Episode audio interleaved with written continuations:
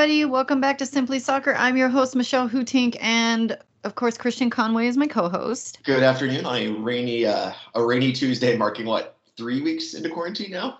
yeah, I recently got laid off, so I'm like two weeks into quarantine. But surprisingly or not surprisingly, you guys, we have Delmy back with us. Yay! Hi, guys. And a little extra side of bacon. What's up? So glad I could be on today. The, yes. the, the family's all back. It just feels right. yes, we all miss each other very much. And, of course, LA Galaxy. I don't want to talk about it, but let's I, talk about it. I'd, t- I'd, I'd, I'd, take watching an LAFC match at this point. I'm that desperate for soccer. No, how dare you? I'm that desperate for soccer. Although Delmy does cover also LAFC, so I respect that. yeah, I do cover both. Can't can't talk trash from either side right now. Oh no, we're not here to talk trash. Um, no, we're here to to celebrate MLS's 25th birthday. Should we sing happy birthday? I'm kidding. No, I know. I'm that is one of the worst songs to ever sing. Unless you're washing your hands, and you got to do that twice now. You know, there are far better things to sing than "Happy Birthday" while you wash your hands. Yeah. I, I mean, I, I, I don't think any of us expected the 25th anniversary season to go like this. I think that's that goes without saying. But I mean, this I, I think for a lot of people who have followed the league, studied the league since since 96. I think the fact that we're at a 25th season and looking forward past 25, you know, 26, 27, and, and on to 50, whatever years, the sense of stability that's around MLS that I, I don't think a lot of people really ever thought. I mean, there was really dicey days. I mean, if, if you, you talk about the contractions that happened in, you know, to the 2001, 2002 seasons, losing all the Florida clubs, you know, it, it, it, there, it was very touch and go there for a while. So I think it is, again, this is, you know, extraordinary circumstances, but it is a fantastic achievement, and it. I think we're entering a a period where we as MLS fans don't have to worry about will there be a league next year, and now it's it's kind of like where are we going from here, and I think that's a that's a really exciting place to be mentally as as soccer fans in this country. Yeah, I agree. I think it's, you know, so different to think back in the first even like 10 years and like you said the are we going to have a league next year? It's kind of with the women's league now it's like every year you're like well we should just enjoy what we have because it's probably not going to be around for much longer. You know it's such a, it's such a cool thing now that in this quarantine you know we're like oh my god like how cool was this season going to be? How big was it going to be? Beckham's yeah. back with, with his team you know like just the, the, the amount of expansion teams we've had in the last three four years it's just incredible to see what this league is doing and and the rate at which it's growing so quickly.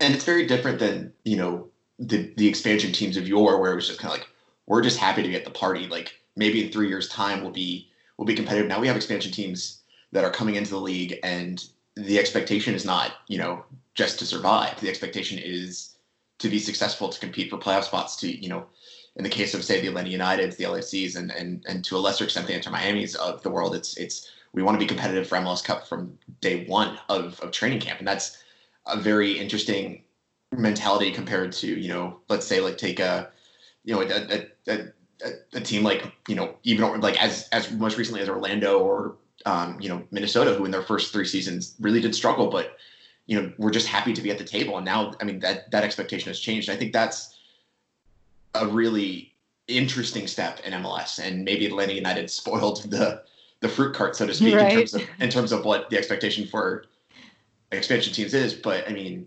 even if you look at the two expansion teams this year between miami and nashville you you, you look at that nashville roster and it it it still could be you know had the season gone according to plan you know that's that's easily arguably a mid-table team in MLS. That's you know compared to expansion teams of yore, where it was kind of like, well, as long as we don't set any records for absolute futility, it's it's a good season for us. Um, so I think that's been a really incredibly interesting development over even the past four years of MLS. Is now from just happy that we have a larger league to oh now these teams actually intend to compete from day one, which I think is sets a new standard for every other team around MLS.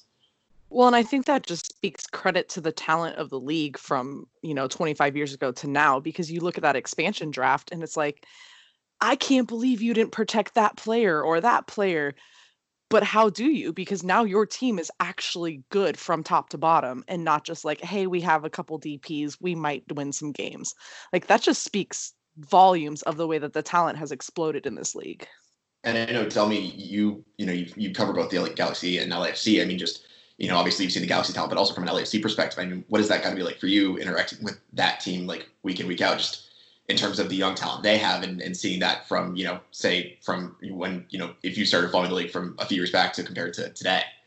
Yeah, no, it's it's been amazing because obviously it's a team that has a lot of talent, but they're also such a young team. So like you guys are saying, it definitely raises the bar as far as, you know, having having a new team come on board and those expectations being up there. LAFC is definitely in that mix where they've proven, you know, yeah, sure you're new you're, you're a new team, but they have talent and most of their team are what like probably under 23 years of age. And it's incredible to see just the amount of talent that a team like that has. And it's exciting. It's exciting just to see it kind of take place now two three four years from now. And as it progresses it's exciting to see where it's going to take the rest of the league. And i think i think that this this this large shift from the retirement league with you know yeah. if with 15 college kids you you know cobble together to now you know looking resourcefully and smartly at every position and going down to South America or going to Europe and finding players. Like for example you know we talk about arguably one of the most consummate goal scorers this league has ever seen in Josef Martinez. Josef Martinez was 25 he was playing at Torino. It wasn't like he was you know you know he was on the garbage heap and somehow they found him and made him into the the player we see today. And it's it's I, I, I think it's very interesting to see, you know, for the first time in a very long time, the big, you know, the the established um, pillars of MLS, the guys that have been in the league for 25 years, for example, the LA or the sorry, excuse me, the LA Galaxies, the DC Uniteds, et cetera, are now it, it, they always were kind of the trendsetters, and now it almost feels like they're in a reactionary position now. If you look at the Galaxy roster over the past three years, they shed age as much as they could as soon as possible. Like if you look at a lot of the contracts they shed, a lot of older players. You know, like now teams are, are it almost feels like the old guard is is was caught, you know, with their pants down overnight. And it is a really interesting league dynamic nowadays. Yeah, I mean, I could see that happening also even with the U.S. soccer team. So I kind of felt like it was a big shift for everybody to. I mean, that was the main thing when MLS as it's been growing since we're talking about over the 25 years yeah we didn't want to be known as a retirement league anymore and we wanted to be able to contend. Of course there's rules and certain things that we're still i mean it's not perfect you know it's still it's still in the works and as we expand we're talking about you know maybe we should have um, relegation and then how are you going to be able to to be able to compete with the la ligas and the you know Liga MXs of the world. So, but do they have like that's always been kind of the thing with me. We we we pretend like you know like or I think we have this inferiority complex in this country when it comes to soccer and the way that mm-hmm. American soccer is perceived globally. I don't think there's any problem with not being you know directly competitive to La Liga or directly competitive to say the Premier League. It's we're talking about 100 years of established history. Mm-hmm. yeah, we're celebrating our 25th. Yeah, we're, we're, talking about 100, 100 years of established league history that has been, you know, organized well, et cetera. And then we're now here we are sit, sitting recording an episode that's celebrating 25 years of MLS, and we're kind of saying, "Can you guys believe we made it this far?" like, oh yeah, no, I'm totally glad that that we have. Um, the other thing is, I've always contended that I guess the only issue is that yeah, we're playing the world's game the US way. And that's kind of always been like a little bit of a crutch for us. Well, I mean, if you look at the early days of MLS, I mean, you're talking about like the penalty shootout to end the know, end, oh. tie games. You know, we're talking about I was gonna say countdown clock and stuff like that. um, which I mean, I, I, would I would love for the uh, the the penalty shootout to come back. I think that's like the one thing from the early days of MLS I'd love to I'd love to see back. No, Christian, as a hockey fan, you have to hate that. What are you thinking? I, I love I love hockey shootouts. I really do. I, I do. No, It's so stressful. I Oh, can't horrible, handle. but it's awesome. Because there's there, like, and and and I guess we're gonna go into the like in international soccer too. It's a horrible way to end a game, but like, there's no other really way to end a game outside of the hockey way in international tournaments where they just play until someone scores. Um, but you know, then we get into exhaustion and stuff like that. Anyway, we're not a hockey podcast. Um, Oh yeah. uh, but like, you just look at all the evolutions of thro- throwing darts at the dartboard and seeing if anything sticks. I think it is really fascinating. to Just go through the history of MLS over the past 25 years and, and, and be like, we, we did that? Like, that was a thing that the league did?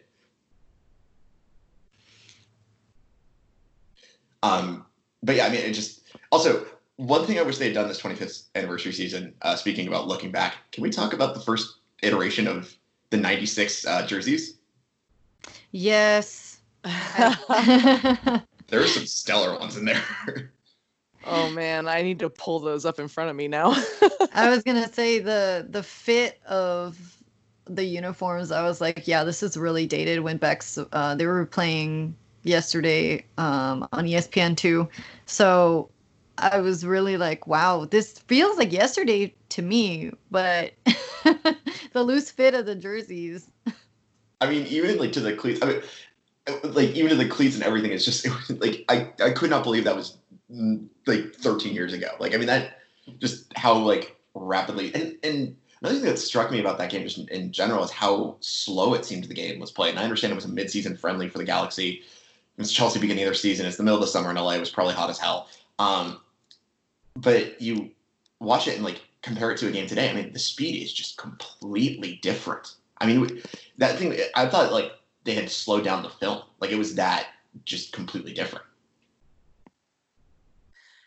Yeah, but I mean, I think too, you have to look at the type of players that we were bringing into the league even just 13 years ago. Like, we weren't going after South American players against that play like a faster style. We were very much sitting in that American CONCACAF, I will outbrute you rather than out finesse you.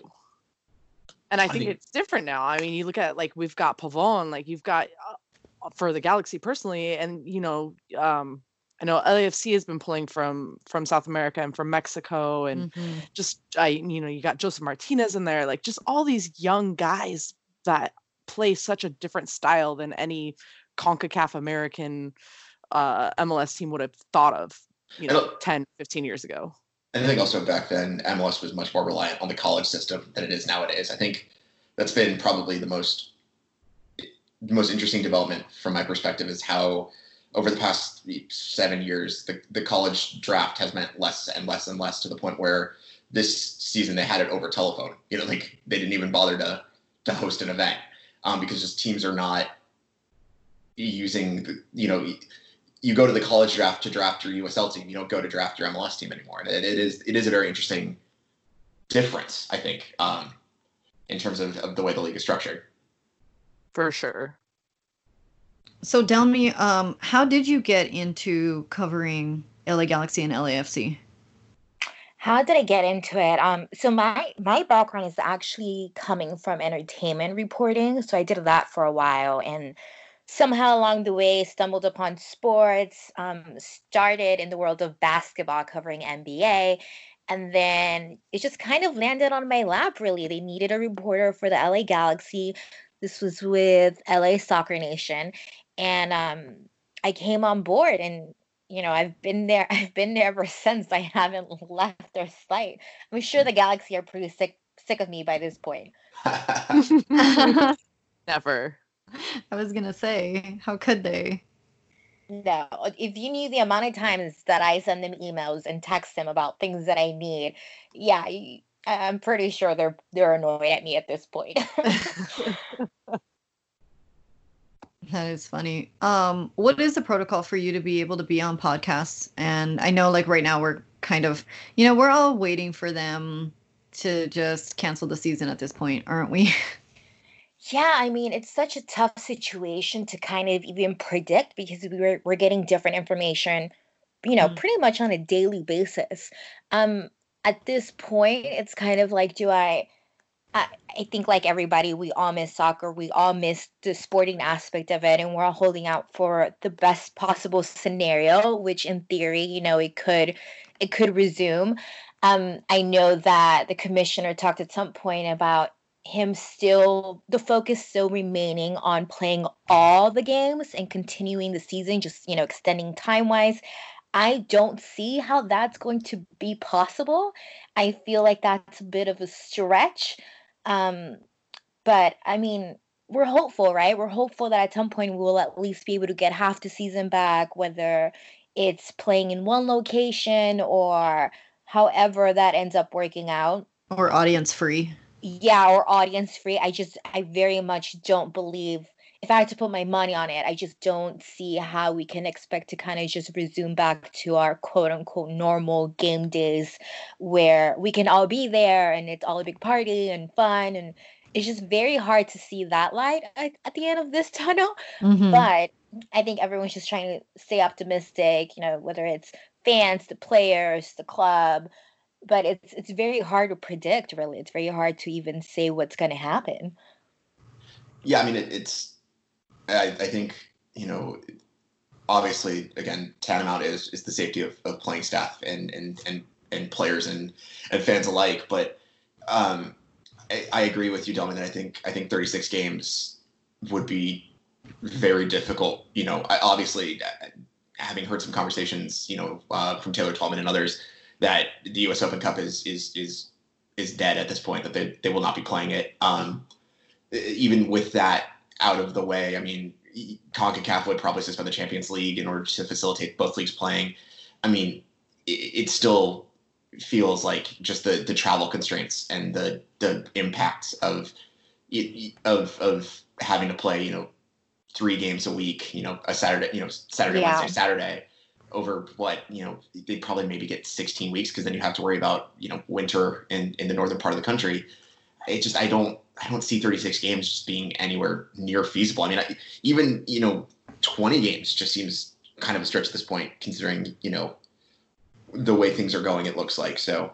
I, yeah, I, no, it'll be really interesting to see if they adapt a different concept. For example, like NBA, I know they're in talks of they, they want to finish the season, but what they're trying to do is find a venue where they have multiple courts where they can possibly bring all of the teams into one location, one arena, and have them just kind of play back to back games just to eliminate all that travel and just make it like some kind of way in so that they can finish the season. The problem with that is you're talking about a lot of teams, a lot of players, a lot of front office staff, a lot of, you know, a lot of people. And then the question becomes okay, so how many people would actually have to get tested? Um, how would that go about? Is that even possible to test everybody, all the essential workers that are traveling with these teams and all these players to make sure that they stay healthy? So it's it's kind of like an idea or a concept that I wouldn't be totally opposed for the MLS adapting. I just don't know if even in a situation like that, it would be something that is doable. Well, with that, you'd have to look at it too. I mean, the NBA was coming up at the end of their season. Like, well, now they're going to be at the end of the season. They yeah. in what April.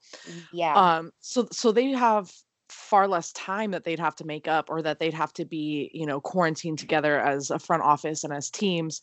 But for MLS, you're asking them this is an entire season. Are you yeah. willing to leave your family as a player, as front office, coach, whatever? Are you willing to leave your family for six or seven months because we don't know how long we need to be isolated from people?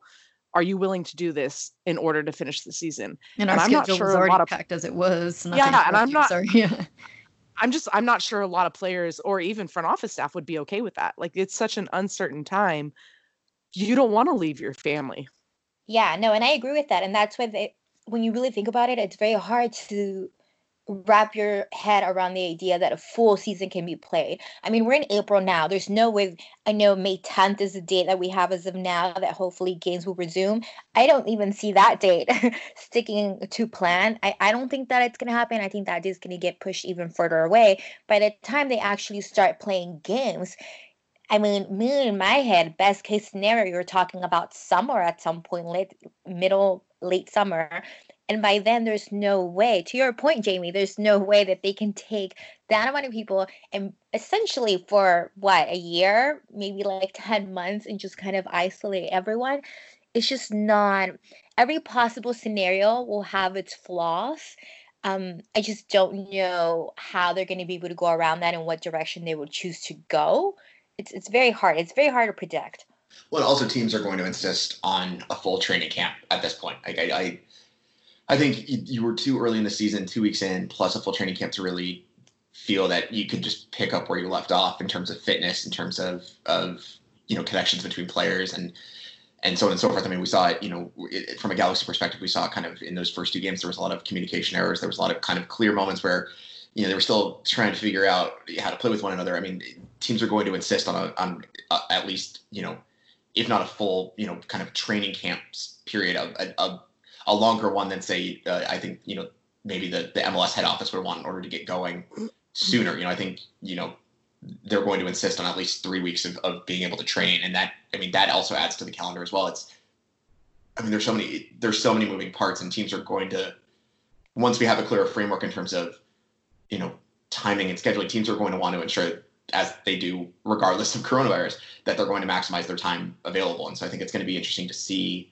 how MLS acquiesces to those demands. If, if, I mean, again, we're all talking in ifs, but you know, I think it's going to be that's going to be very difficult for you know the scheduling team in MLS to really figure out. No, I totally agree. I, I almost feel like at this point it's just maybe put on some kind of tournament if you're able to come back and play, do something for the fans because obviously we want to see soccer back. But I can't the whole concept of an MLS Cup and all of that.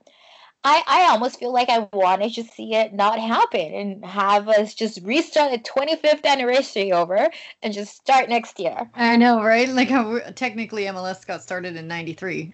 so we can Yeah, yeah, exactly. So like let's just start this over. This is not working out for anybody. you guys, as long as we're not federally locked down and there are still states that are not self-isolating themselves, we won't have MLS season we get to pick up this party next year. I, I was just about to say because I mean, looking at the data, I mean, it's just different different states, and this is kind of the the state system has its you know its benefits. This is one of the failings of the state system is that when these kind of crises come up, it falls upon the states to regulate themselves, and a lot of states have not done what they need to do in order to ensure uh, the safety of players and and and and fans. So I think you know it, it's going to be if we were able to have anything, it would I I think what Delmy said along the lines of the NBA model, where where they're going to go to a centralized location, that would probably be the only way they could do it. But if they did it, almost do it like a World Cup style tournament. You know, have divide the teams into groups and do you know a group stage and then knockout rounds. You can get that done yeah. in, in, four weeks, and it's it's at least something, as you were saying, Delmy. Like it, it gives the fans something. Yeah, absolutely. And I like that World Cup idea actually. It's a way to kind of just still play, give the fans something to look forward to seeing your players back in action, have them out there back playing on the field. Um, I, I just don't think at this point, I think everyone is being realistic about the situation. And we all kind of know that as far as seeing this going back to normal, it's not something that is likely to happen. And I do think that at this point, we'll take anything. Give us any kind of tournament, give us anything to, you know, accept. You can only watch replays of old games for so long until you start going a little bit crazy. And as much as I appreciate the effort, yeah, we kind of need a little bit, some new content here to work with. You Let's know, Christian and I were um both had insomnia last night when I messaged him to talk about what are we going to talk about on this pod and I was asleep. Yeah, it's okay. I was awake. but well, I mean, it was like we're talking like two in the morning. But uh-huh. like the point is that I was like, so should we just talk about how the galaxy set all the records for everything? And he's like, so basically, we're just gonna self-indulge this whole time about how amazing the galaxy are. I'm like, cause I miss us. So anyway, let's talk about that 2002. It's like the first no, no, no. game we lost. Like this is for sure a conversation for next week with our special guest Oh, oh yes. definitely. because oh, yeah. that is a person who will want to talk about it non-stop. Okay. All right, we'll we'll save that for next week, guys. Something for you to stay tuned. Also, Can Emma, I also say something really quick though? Yeah, Since course, we're talking about this whole like season and 25th anniversary, I do want to give a big shout out and kudos to all the social media teams out there, the MLS team and everyone, because a lot of these teams have still, you know, stuck to the plan and rolled out their 25th anniversary content, and I am here for it. Oh, the content has been amazing. It really has. It's been solid gold, and I I appreciate that they're still at least sticking by that and giving us some of that social media gold. I mean, I, I think the clubs from the top down are realizing that th- this is the one thing that keeps us going. It, is social media is going to be the one thing that keeps us relevant in our respective markets. You know, like we can't, we don't have a product to sell, so we have to sell like a social media presence. And I mean, we've seen it with like influencers and stuff. Sometimes you can really sell a social media presence and, and have it be successful. So I think, you know, that is clubs are getting. Uh, I, I I think clubs are getting a lot more uh, smart about selling their brand, realizing they can't just sell it with with an on-field product right now, and that's uh, that's it, it's uh, a really interesting thing to see, but it's also a really uh, cool thing to see. You know, for example, the LA Galaxy with the uh, the '96 website, which was like the old kind of Internet Explorer dial-up days. It is so good. I It's saw it and I dropped so- everything. it's so so, good. bad that it's so good. It's it's like genius. It's pure like gold. I loved it. Oh my god. Yeah, no, it's been fun. It's been you know, I'm friends with a content creator and I know that she's been putting her heart into everything because that one it keeps her life normal and two it keeps giving back to the fans. And that's really what they're trying to do in this whole situation where there is no other product to give. Well, what I was going to say too is that MLS has been doing week six like simulations and things like that. I mean, you guys are simulating with your FIFA and PS4s at home. Like, Oh. I'm gonna do a little shameless plug here. I was uh, we were about to bring that up actually. Okay. Yes, I'll, do I'll it. wait. I'll wait. No, no, I was saying no. Please, please no, go no, ahead. now's the That's time. perfect time. Do it. So, second week in a row, I am captain of Cosmo SC. We play on Wednesday nights at I believe 8:30 p.m. Uh, Pacific. Our friend on Twitter at Who Is Kylo, he streams it on his Twitch channel, but we always post it. If you ever see anyone posting about pro clubs, we post it, um, the link to it. I think I picked a phenomenal team this week, guys. I think we're gonna win a cup. Um, I don't know if you saw my video on Twitter.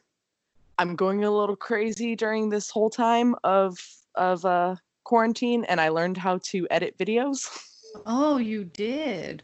extremely poorly. Okay. hey, hey, you're learning a new skill. That's all I'm trying to do. People are asking me, "What are you doing now?" And I'm like, "Well, working on ways to bring you guys content." Um, I'm like begging and learning new my house, skills. Like begging people in my house, can you stand here and hold this? Just just hold it. I'll hit record. just hold it. I have to costume change. Don't move while I do this. We're good to go. Nice. We already got Um, costume changes down.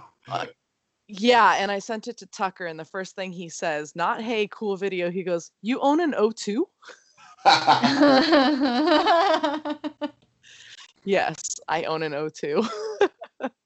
um, but yeah, no, it's a lot of fun. Um, if you guys are looking for something to watch on a Wednesday night, you can um, find the stream link on one of, on probably my Twitter or at Cosmo SC. And yeah, we have a good time. You hear us chat. Kylo's pretty entertaining in his in his uh, stream, but it's soccer. We got something.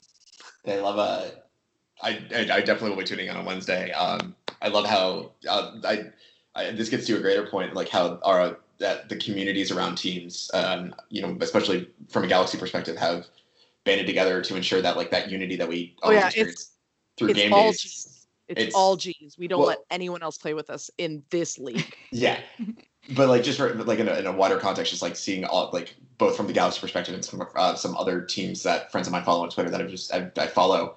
It's cool to see like team or fans of teams kind of also improvising like social media teams are and like you know trying to figure out ways to continue community even though you know you can't physically have that community. I think that's it's a really a really awesome thing. So kudos to uh, Cosmo SC and Um, just it, it, in the it's- Twitterverse. and the Twitterverse. Oh, thank God. Yeah. I mean, it was crazy. I was having a conversation before the season, and, you know, we're talking about we felt like last year we really felt something like amazing happening in the stands for us um, specifically. We're like, this season is going to be something extremely special.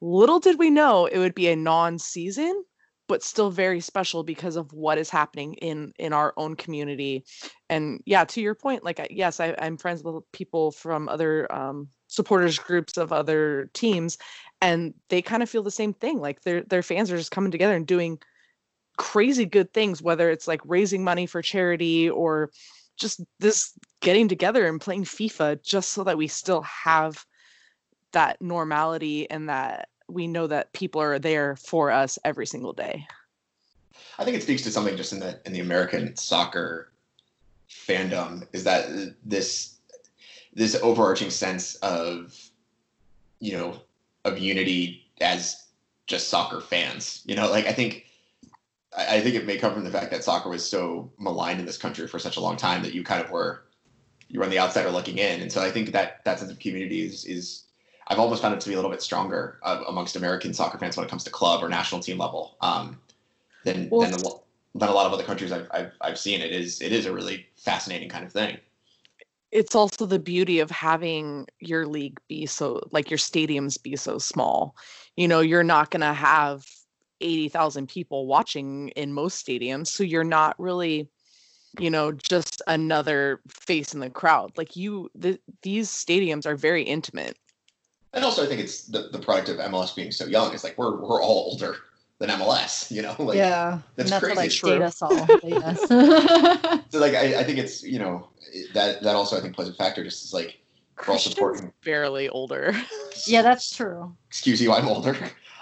barely older Um, but it's like I think you know I think that that that that concept of you know having to sell the league you know we as fans having to sell this league at you know that, you know from from its inception also I think helps build that sense of community because like we've all kind of been through it we've all had people you know mock MLS to our faces and yet you know Mhm. we all You're still keep no. showing you know we all still keep showing up like you know week after week and seeing the same people and that's that's a powerful kind of community I also think it's kind of a true testament to just like the fans in general. Because I've covered a lot of different sports throughout LA, and there's nothing like feeling. I, I feel like MLS is the only league here in the States where it truly feels just like a community, like a big happy family and everyone's just so engaging and everyone's friendly and you guys talk among each other you know on social media platforms and you build these actual real relationships and friendships that you don't really see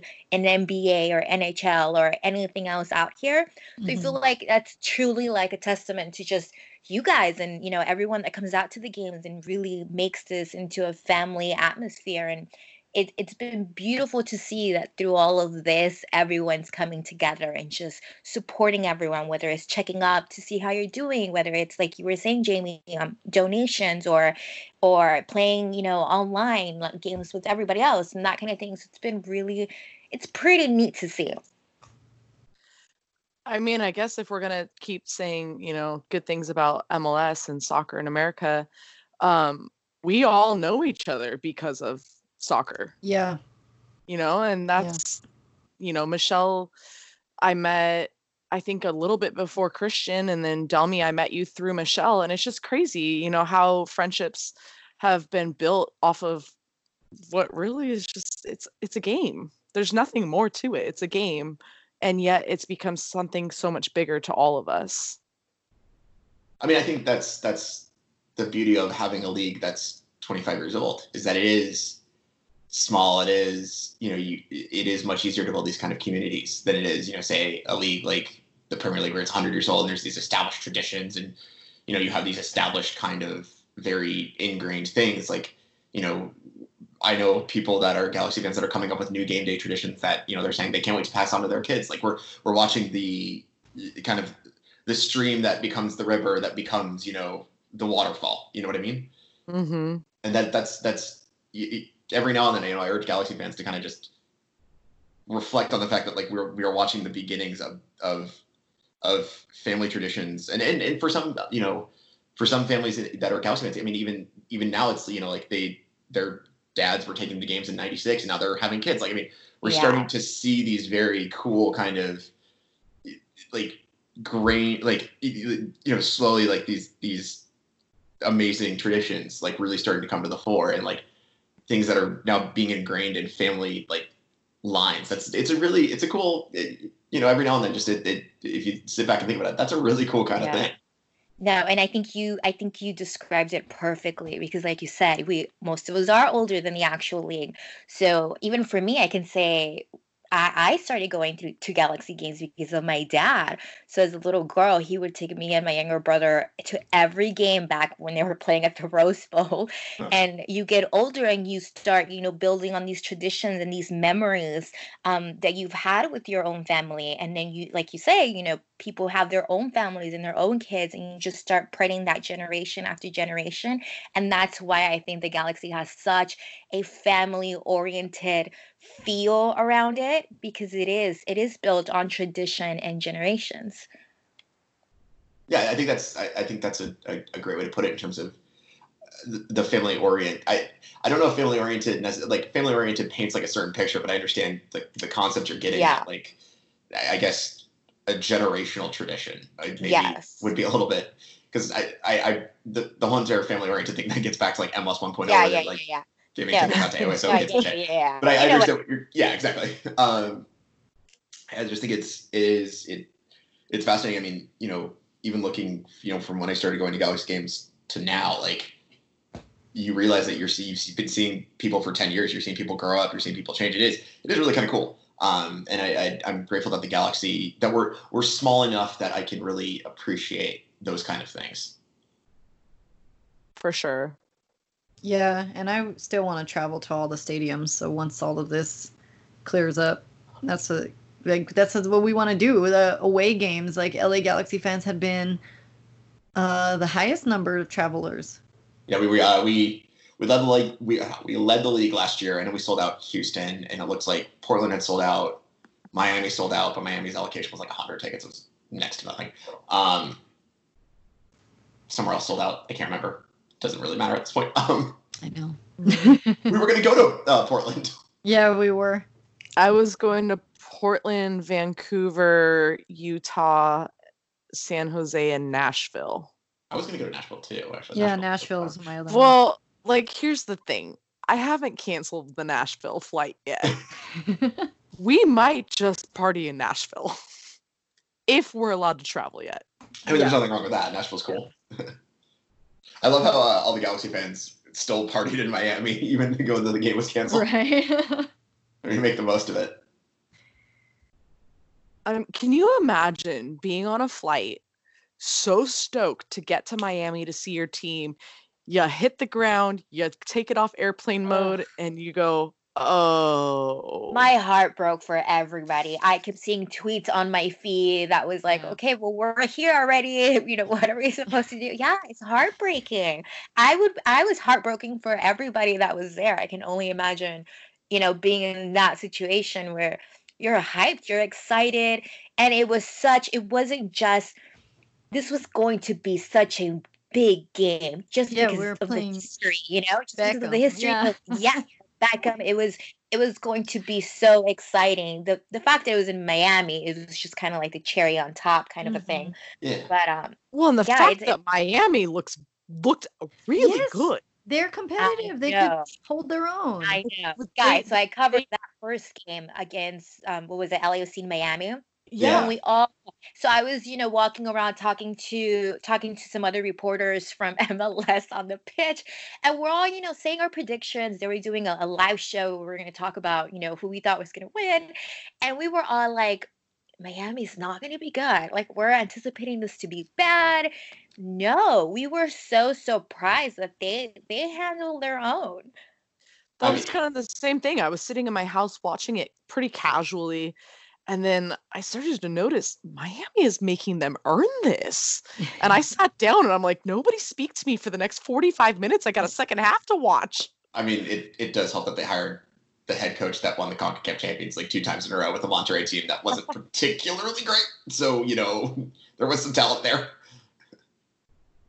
I was impressed. Was I was I, was the only one that wasn't surprised that Miami was actually going to be decent in in this call? I think so. yeah, I think so.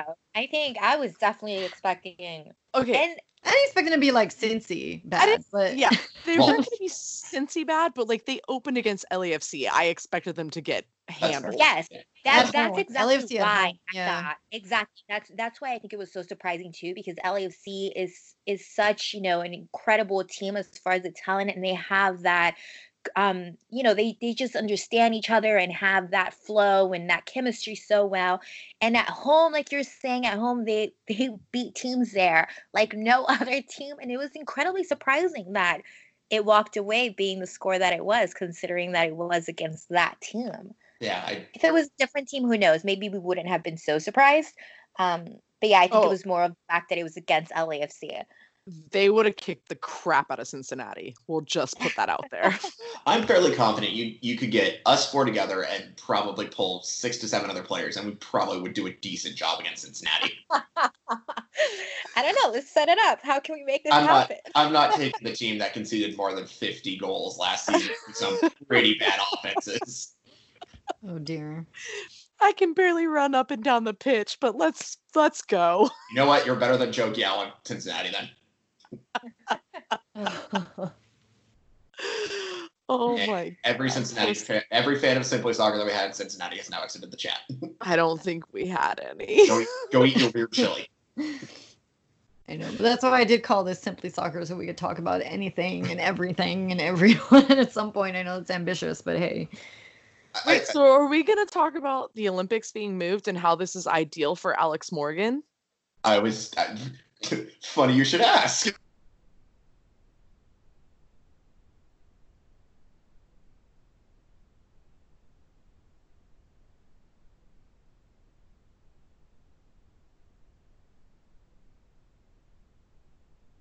But it, this is going to be really interesting because remember it's it's it's only 18 players on that on that roster. So 17, uh, right? It's uh no, I think it's 18 because it's uh seven subs, six plus goalkeeper. I I think it is. I think it is 18. Either way, it's a short roster. Yeah. So already there was going to be some cuts, and and, and some of the cuts were, kind of wrote themselves in. I think, you know, like a Morgan Brian probably doesn't go, like etc. But we knew there was going to be names that weren't going to go on that plane that were going to cause an uproar in U.S. soccer circles, and you know. Now with Alex Morgan coming back, you know what happens to Carly Lloyd? Because you know if Alex Morgan doesn't make the plane to Tokyo, then Carly Lloyd's definitely going because you need forward depth. You know, now does Carly Lloyd at 39, 40 go? Like, I mean, does Megan Rapinoe kind of look at, you know, injury history and, and look at, you know, you know, do I want one more year considering, you know, she's, she's moving into a little bit more of a, a, a you know, working in social justice uh, and, and kind of what seems like to me preparing for the next phase of her career. You know, does she go? Like, there's a lot of questions here that aren't, are very murky. And then also look at the fact that there's a lot of exciting young talent right now in the U.S. Women's National Team program that hasn't broken through to the, the Women's National Team, like first team. There's going to be Vlatko Andonovski is going to have a lot of difficult decisions, and there are definitely going to be names that we have become very comfortable with that we've we've been fans of for a very long time that we're going to watch the end of their career and probably not get an, a, a satisfactory ending to it at, at, at the national team level. Christen Press is the best forward in all of women's soccer. Fight me. I don't care. Uh, uh, okay. Okay, not but in the on the US team and I think in in the women's league here in America, she is by far the best forward option. Yeah, I have. I, I, I completely 110% agree with you on that front. Um, I think I mean, I'm also living on a boat where I think Sam Kerr is probably the most overrated player. So I think she. I, You I think I think Sam Kerr's good. I don't know if necessarily best forward in the world is is, is She's overrated. I I mean I'd go for Miedema in, in the Netherlands as, as probably the the best striker in the world right now, simply because I mean she's averaging 1.2 goals a game for uh, for her country, which is impressive. Um, but I think again, you know, this adding another year also adds like a lot of mileage on players' legs, and I know you know it doesn't seem like that, but I mean, they're still going to be playing. You know, probably around winter they'll, they'll be they'll be training, etc. Like I mean, you know, life will still go on after this, so it's going to be interesting. I think. I personally don't think Carly go, goes next year. I think this was going to be her best opportunity. I think Uh, if Alex if Alex is fit now, I don't think Carly is the option. Yeah, I don't. I, I think, and also I think if you need to bring in another strike, uh, if you want more depth at striker, you could probably find better footing at with a younger player and bring them along rather than kind of carry the the ghost of Carly past. I'd bring Lynn Williams. I, Yeah, I, I mean, as of the ones we know now, Mhm. I'd bring Lynn Williams over Carly.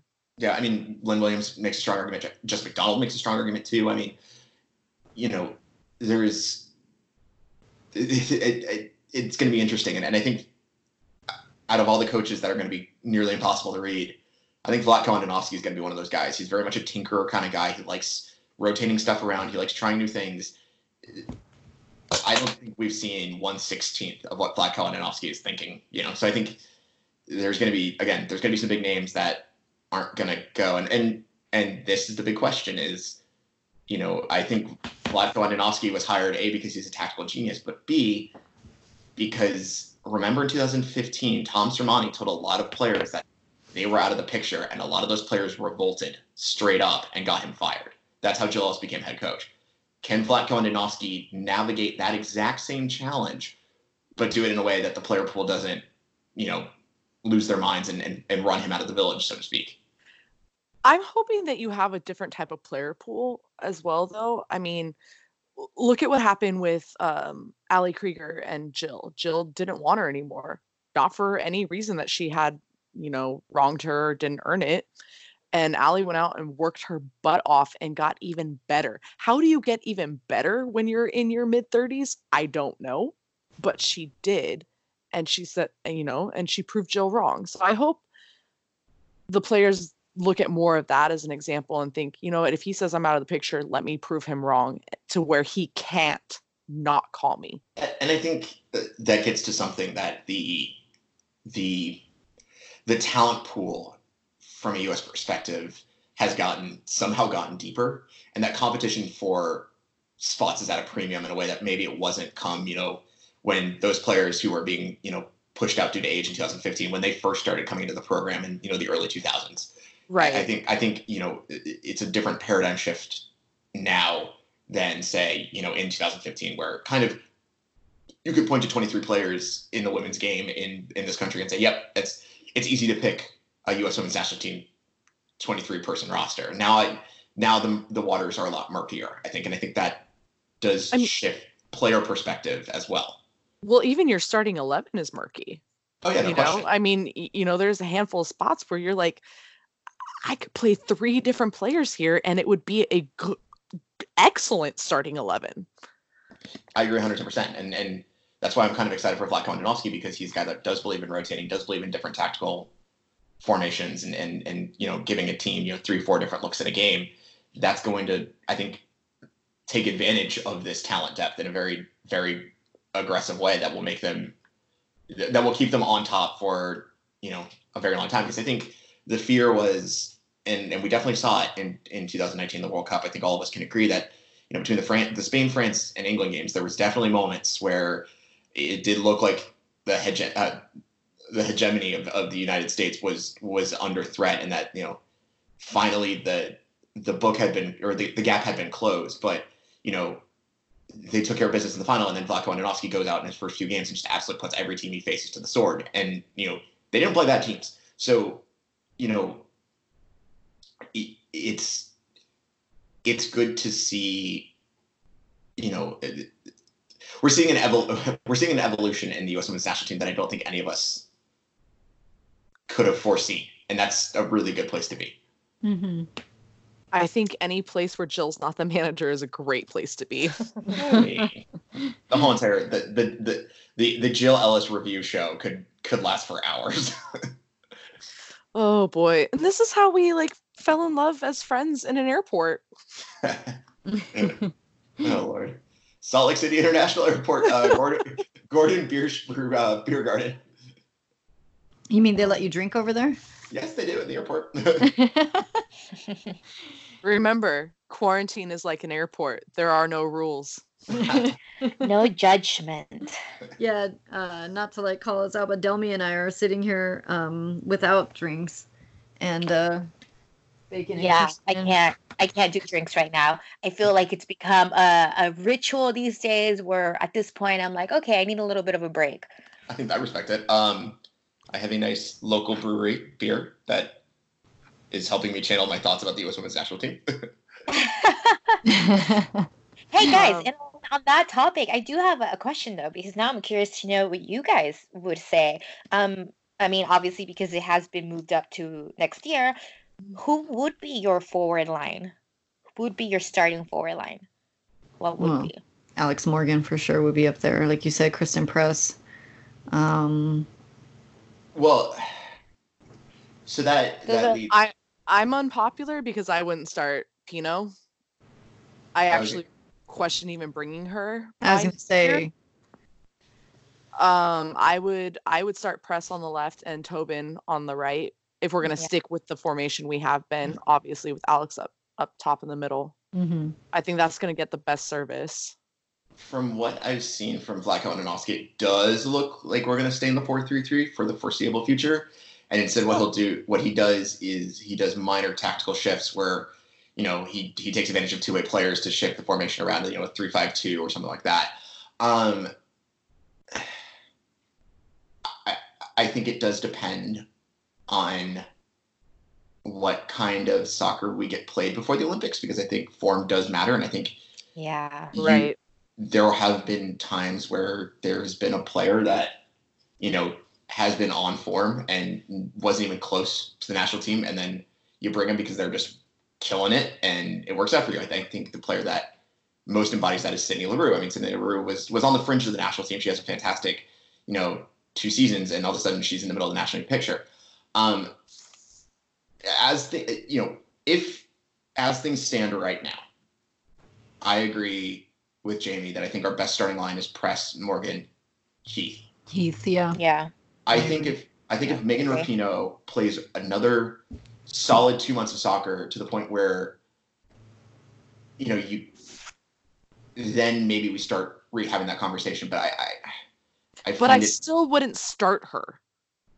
Okay, yeah. Because because even even in games she's been in form recently, she's gassed by halftime. She just doesn't have it.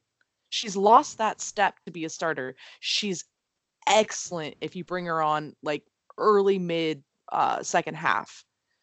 Great. But well, she just if you can't get a full 90, you should not be a starter.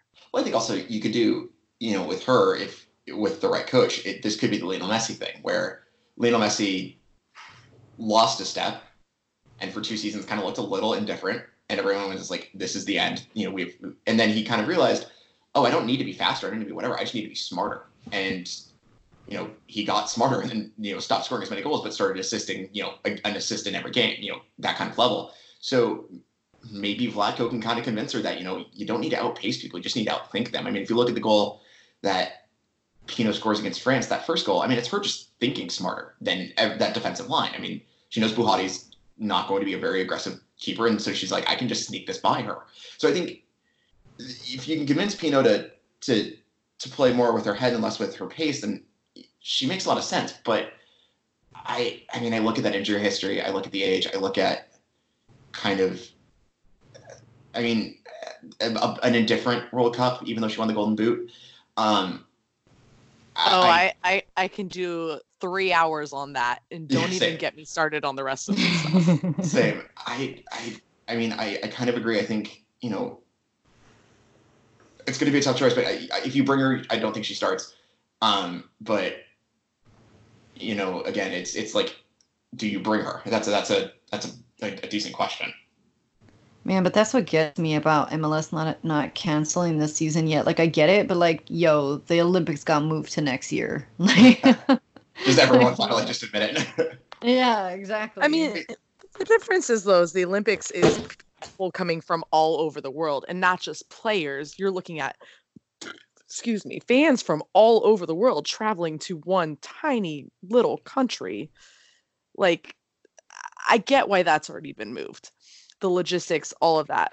I can understand why American sports want to drag their feet. They want to be hopeful. They want to give people something to be hopeful about. Oh, absolutely. We all I'd, do.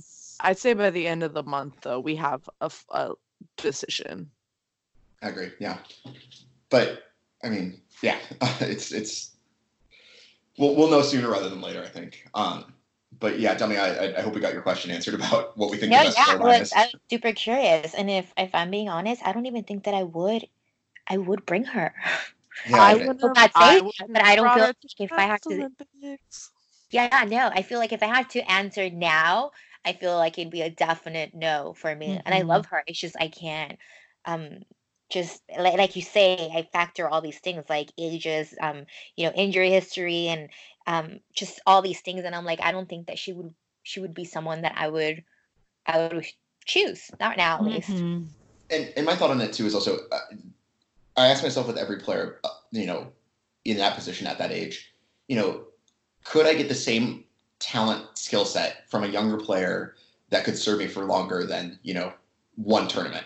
And I I'm I think between the players that are currently on the roster and the young players that you can bring in, I think you can do a pretty good job of imitating Megan Rapinoe. And like that to me is kind of a reason enough not to bring her. Mhm. Can we talk about can we talk about a sad moment here though?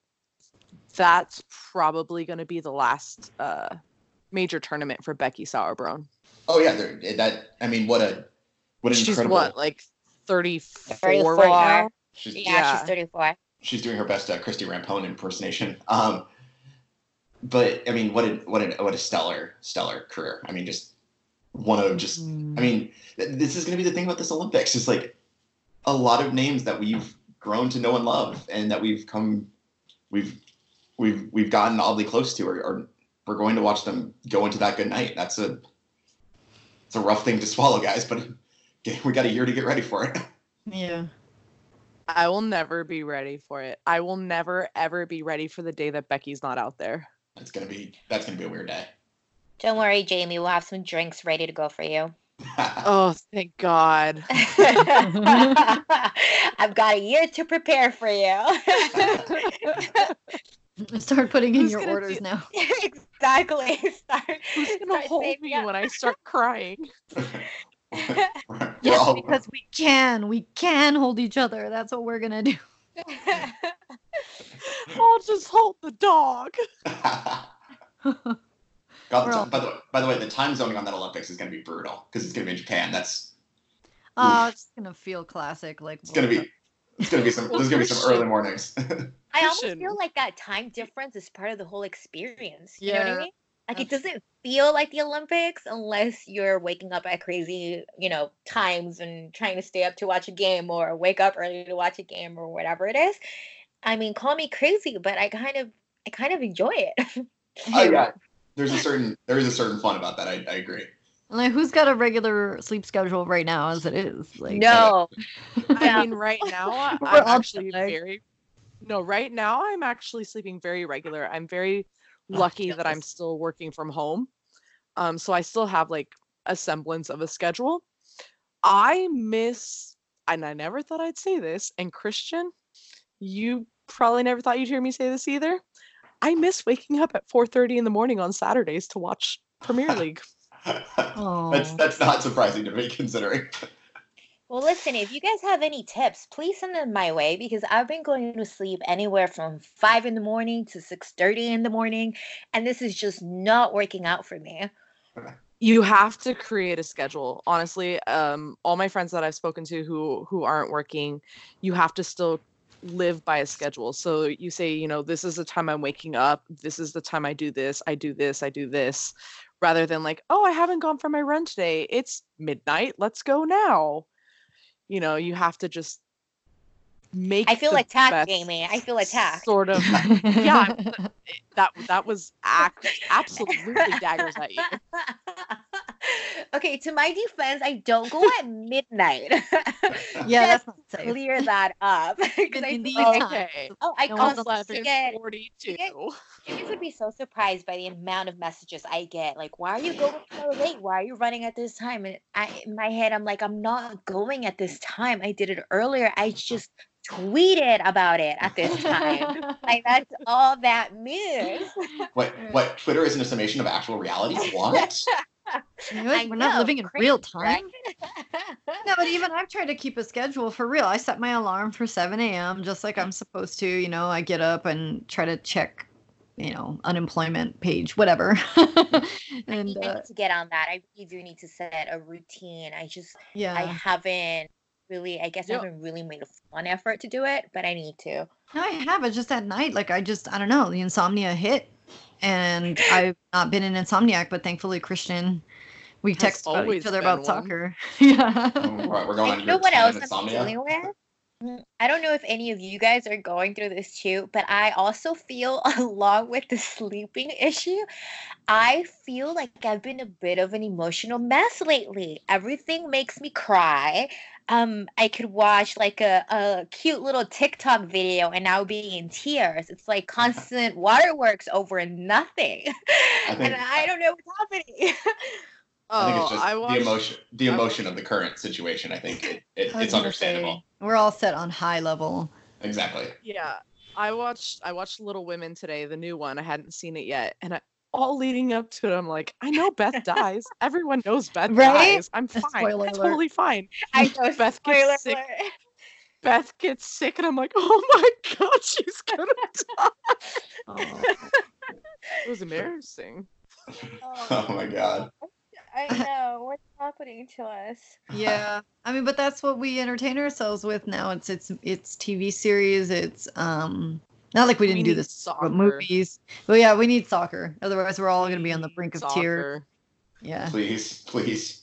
and we do have an episode scheduled for next week guys so that that worked itself out. And uh yeah. So any other thoughts as we wrap up I- here I, I mean, well, stay safe. Hopefully, something will come back. I think Bundesliga's Bundesliga clubs return to training this week, so that's good news. I oh mean, do they really yeah. Um, I think the Belarusian Premier League is still playing. So how are they Oh, pulling they this s- off Oh, they're still playing. They're So still you- playing because I now have a team. who's your team? I don't remember. Uh, I'll ask Chris Tucker and Alex. They'll tell you for me. I've always been a DMO Minsk fan, so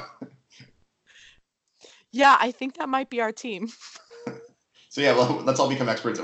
Simply Soccer is now transferring to being a Belarusian Premier League uh, podcast. so i called it simply soccer now we just got to expand our Just we got to expand our knowledge of Cyrillic, and then we'll be, we'll be good to go. I realize soccer is not how they say it in the rest of the world, but whatever. We're, We're, we're, we're, Americans. we're- we're capturing the uh, uh, emerging uh, Belarusian MLS, uh, Belarusian Premier League crossover uh, audience. Hey. All, all four of them. I was gonna say just at them when you tweet this.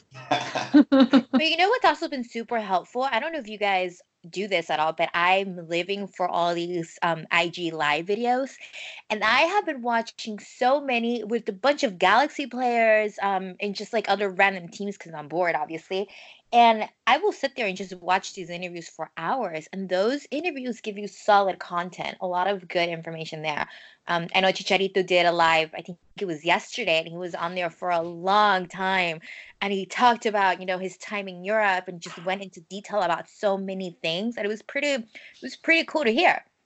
yeah, I mean, it's it's giving us a different level of access to players. Like Yeah. I, I think you know it, it, it's hard to reconcile. For example, let's just take Chicharito. I mean, Chicharito the person versus Chicharito the player. Because really, we only see Mhm. Chicharito the player. Now we're seeing Chicharito the player, and then also Chicharito the person. It's a really kind of cool, cool thing. yeah, I'm totally I'm here for it. Yeah, here for it too. Well, thank you all for joining us. Thank you for having Wait. us. Yeah. Wait, we can't end until we talk about Sebastian Lletget's haircut and how sad I am. Wait, uh, is All that right, are you because of the letter that he wrote to everyone? Oh, Wait. the letter was beautiful. It but have you not seen his hair? He buzzed his entire head. I like it, Jamie. I'm. I was gonna for it. say I I didn't it didn't bother me. I mean, he's still I also very feel handsome, like- but I just loved his hair.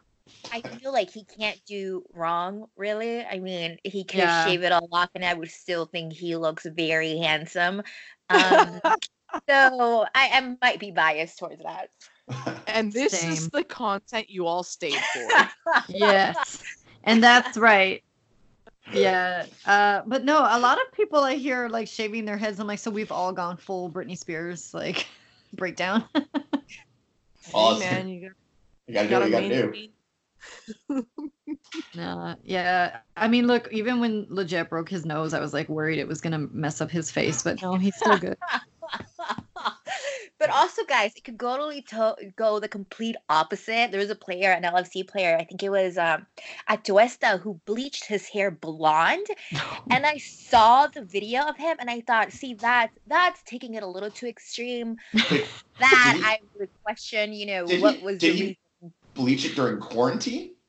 I, I, I think he did. Last time I saw him, it was not blonde. Let me tell Did you he lose much. his mind that quickly?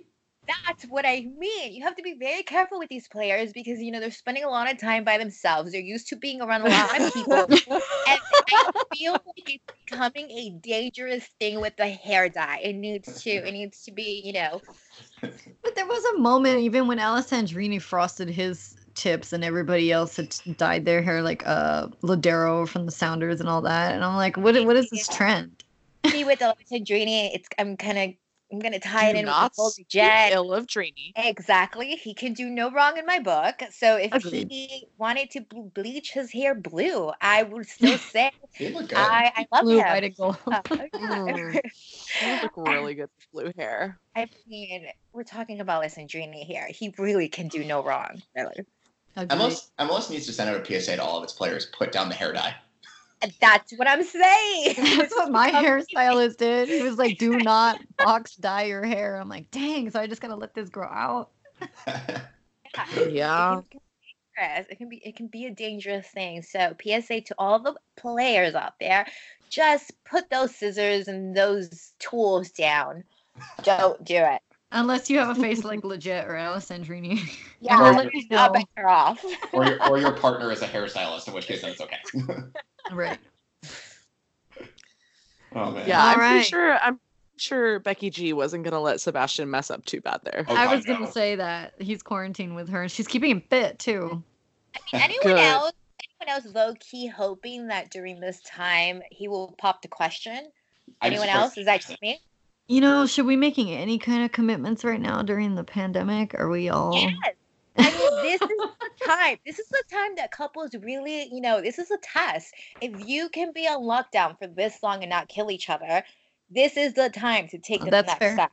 Tell me, tell me, the most visited business in China after the lockdown was lifted was divorce lawyers. Let's not go too far here. I was gonna say that. I mean, You maybe guys- just I- had the ring. He had to have had the ring already. We are getting so many pandemic babies in nine months. Some Oh, quarantines. Merry Christmas. Oh boy. Happy New Year.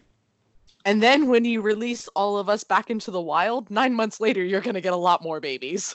Oh, oh, Yeah, that's what I was thinking. Everybody's gonna be celebrating. It's gonna be oh. insane. Gosh, we'll we'll be celebrating that first game back, like like we're winning MLS Cup already. Oh, of course. I think everyone's just going Oh. Um, to be happy to be able to touch your friends and give them hugs and, you know, have a drink with them and just have that human interaction. I don't think you realize h- or appreciate it, you know, once it's there until it gets taken away from you. I never took that for granted. We were always touchy feely people in this group. Y'all are gonna have to peel me off of you. That fir- that first tailgate back is gonna be something special. oh We're gonna be lord. sto- Those who remember it are gonna be telling stories about it for years. I was gonna say. Well, I don't remember the home opener, so there's that. I get to relive a new home opener. How did that happen? Um. My client has no recollection of the incident. Okay, there. I have not hit stop recording, by the way, in case you. Oh, I know. Okay. No, I- I'm like, see, this is the Patreon content, guys.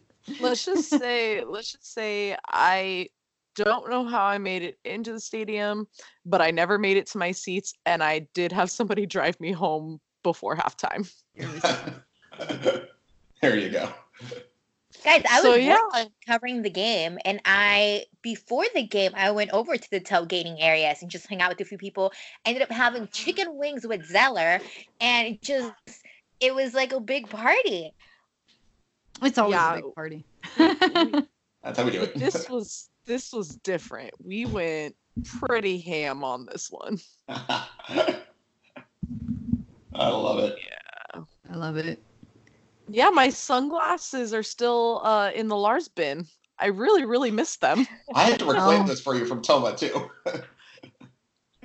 Oh yeah, that one time I left them in San Diego, and then you went to France, and I couldn't get them for a long time.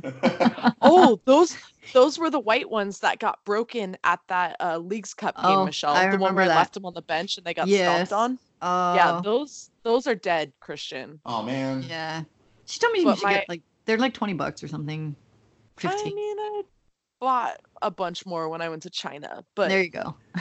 yeah, I I I have new white ones. I've already lost them somewhere, but in my house. They're in my house. That's good. you got the well. I know you're still working from home, but you got the time to search for them. Um, I've had the time to do a lot of things since I've been home, and yet I have not done one And you know what? That's okay. Because I've learned that it wasn't that I lack time, it's that I still lack motivation.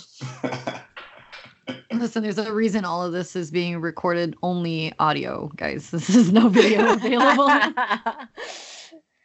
Hey, Although I am sitting here showered with an LA yesterday. Galaxy shirt. No, yeah, I did too. But um, no, I got my LA Galaxy hoodie on. to I have a Galaxy hoodie on too. Hmm. I don't have a Galaxy hoodie on. I don't either, but you know what I do have on? I have I, I put on an actual pair of shoes today, and let me tell you, total game changer for me. It made me feel, you know, like I was put together. I I, don't did think put I'm my shoes on after you said that. Right? It just I makes did. it just makes you feel like okay, I have a complete outfit on. I'm not just walking around barefoot or in slippers or whatever kind of a thing. Um, so I might do the shoe thing more often. Why not? Wait, did you put real pants on? I put what? Did you Real put pants. real pants on? Hmm. Because No, I I, have haven't loved sweatpants. I have no, So you I have put- sweatpants and put- t-shirt, but I put shoes to make me feel better about myself.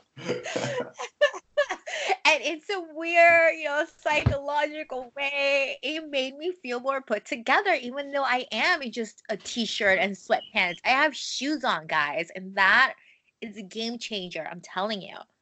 Also, if you haven't seen the memes about uh, trying on your jeans every few days during this, they're great. And also try on your jeans every few days because you got to be aware of how much you're eating and drinking. Some of us have a body type that it doesn't really matter, but I still do yoga in the living room. I've done yoga in my bedroom, the living room, outside. It's been kind of nice. Yeah, that does sound nice, actually. Yeah, so everybody stay hydrated. Yes, Everyone ma'am. stay healthy, stay hydrated, put down the hair dye. Stay home.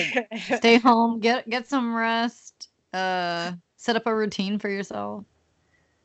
We provide soccer and COVID content in terms of setting routines. Yeah. And don't forget Galaxy MLS MLS Cup Mondays like I did yesterday. Mm. And tomorrow you have uh, eight eight thirty. You said on who is Kylo's Twitch? Yes. Uh Cosmo SC tomorrow uh we play 8:30. There you go. Evening sorted. Pacific Standard Time. Yeah, and we'll I'll post the link from my Twitter um and we'll post it from the Cosmo SC Twitter as well. Cool. Excellent. I'm looking forward to that. Alrighty, so we'll see you next week. Have a good one. Okay, bye. Thanks.